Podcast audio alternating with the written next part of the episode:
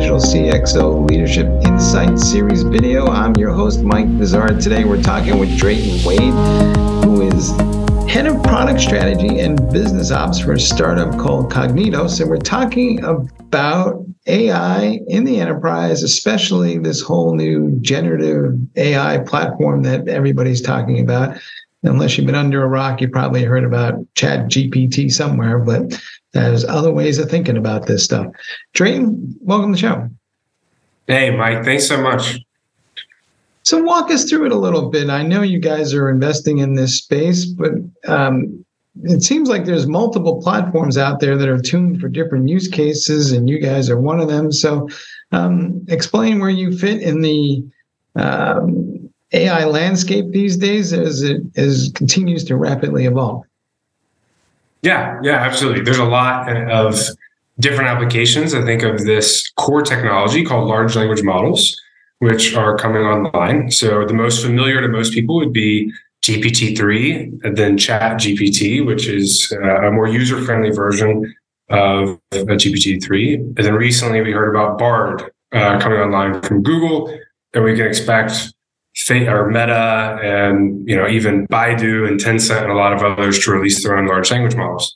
Um, what you have is you, with large language models, you have the ability to translate English into action at the end of the day, English into different generative action and creativity uh, that you may want to do. So you've seen that with like DALL-E 2, where people can say what they uh, want to create in art, and the artificial intelligence will create uh, different art based on that.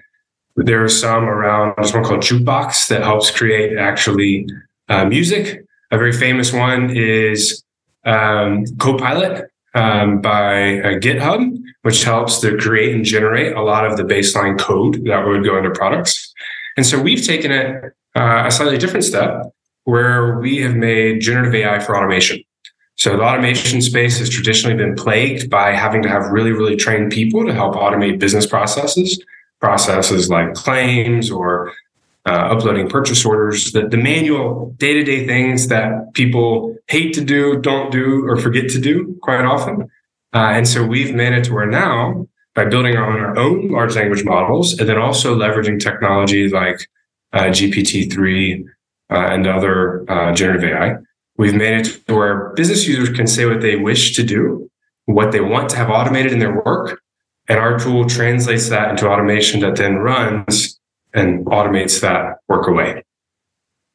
So, explain uh, an example of how somebody is using that within the context of a business process. Is somebody just walking in and saying, um, I need to fill out my HR forms and then this all gets generated, or what does that look like? Yeah, it's a good question. So, most businesses start with their high volume highly repetitive processes because those tend to have the highest ROI.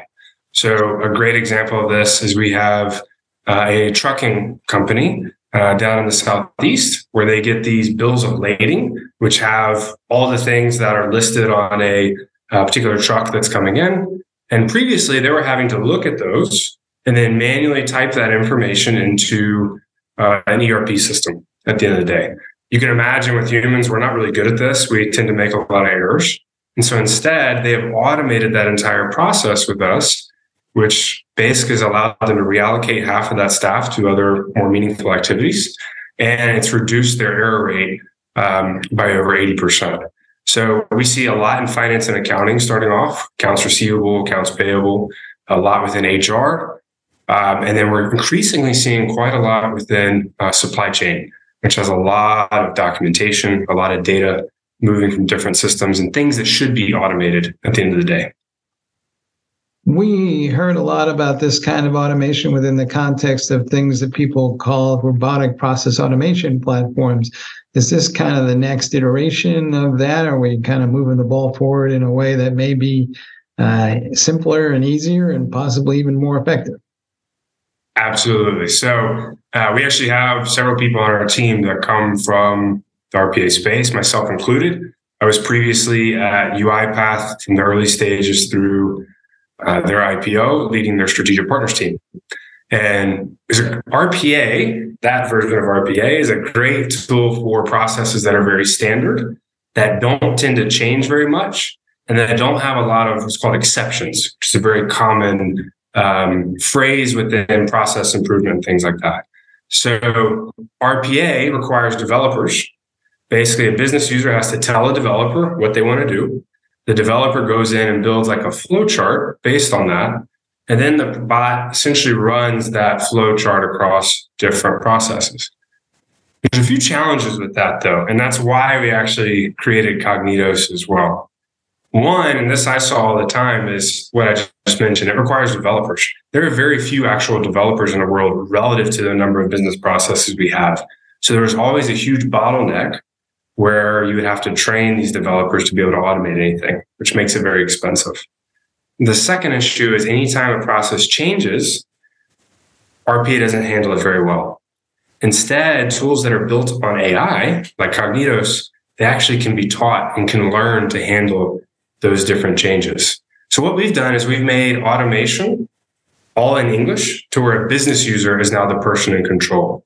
They can build the automation, they can manage and handle any changes or exceptions, uh, and they can go back and always see exactly what the AI has done. So it's not a black box where they don't really know what's going on. And that fundamentally changes the cost of automation, the accessibility uh, for all users as we think that through, in my experience, there are processes that are very structured, but there are more processes where there are more exceptions than rules.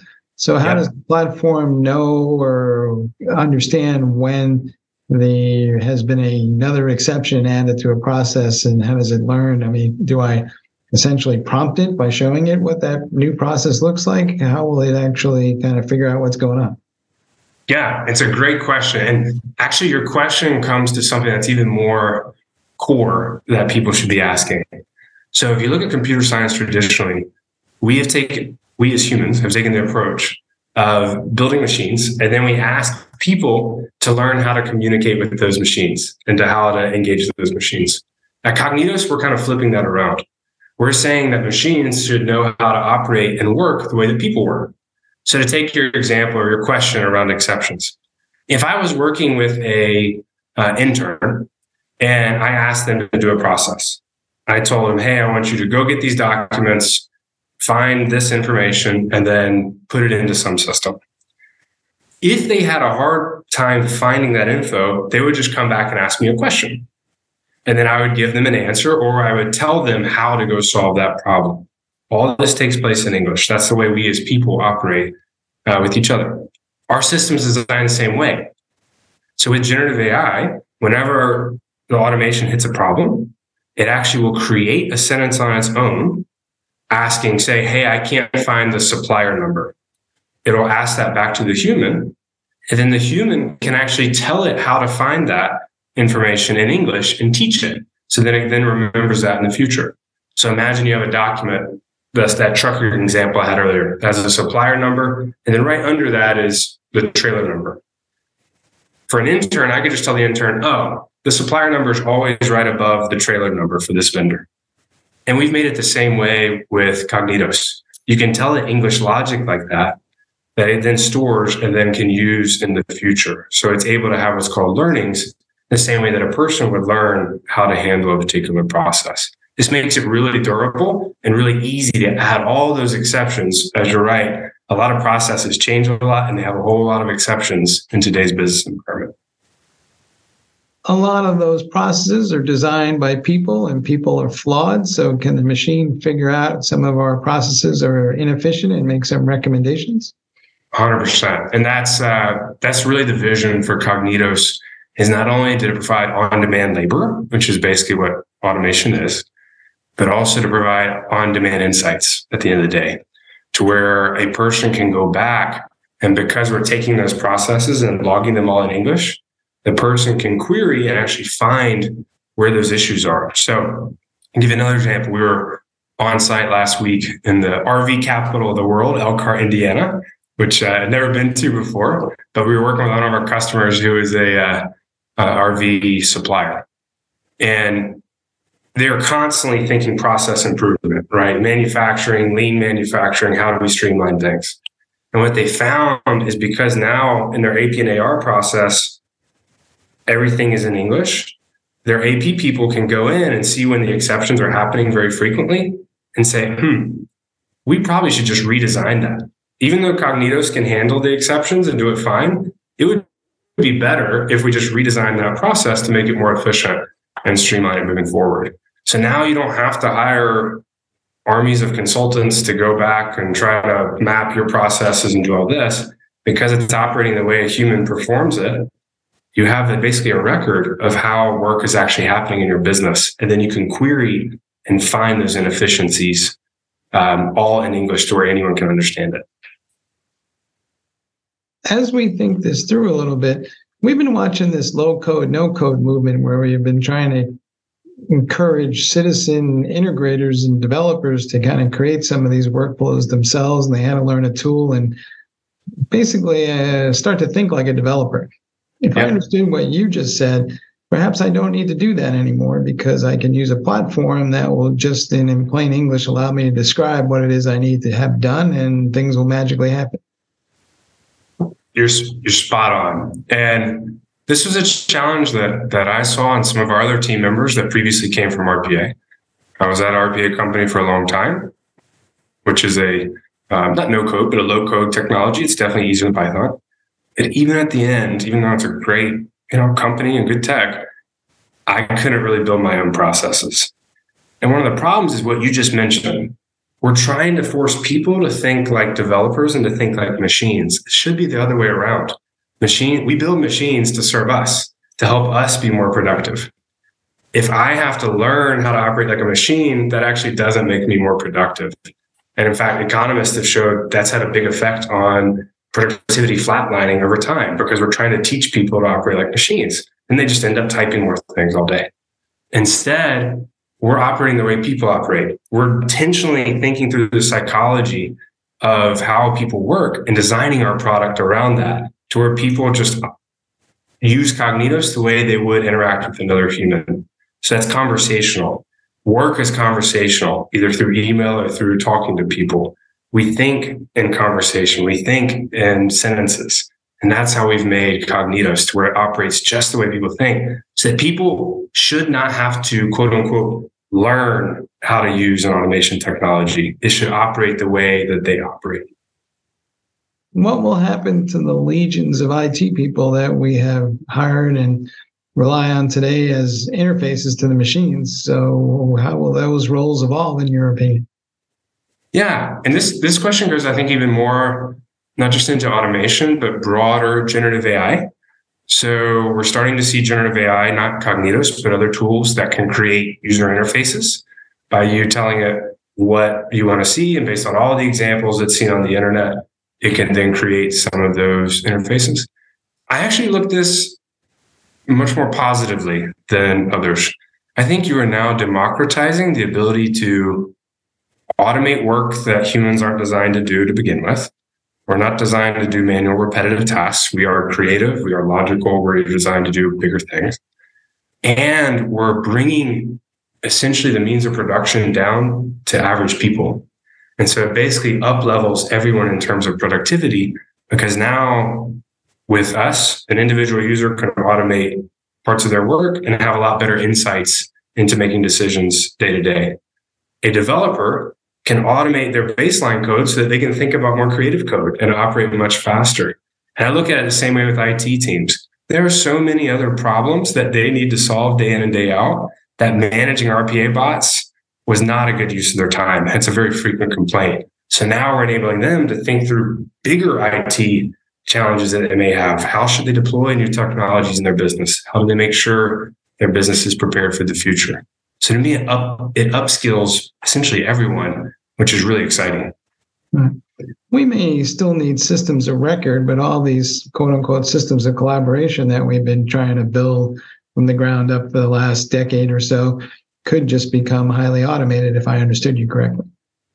Yeah, that'd be correct. So essentially automation and Kognitos uh, that's what RPA tried to do and did to some extent, right? Is that that connective tissue between different applications which enables data to go back and forth and across all of your different applications. Uh, we do it all through API. We think that's much um, a much better approach than screen scraping or anything like that. All right. So ultimately, how smart can smart get? Because these things about these AI platforms is they get smarter at a faster rate than we do. So what comes next?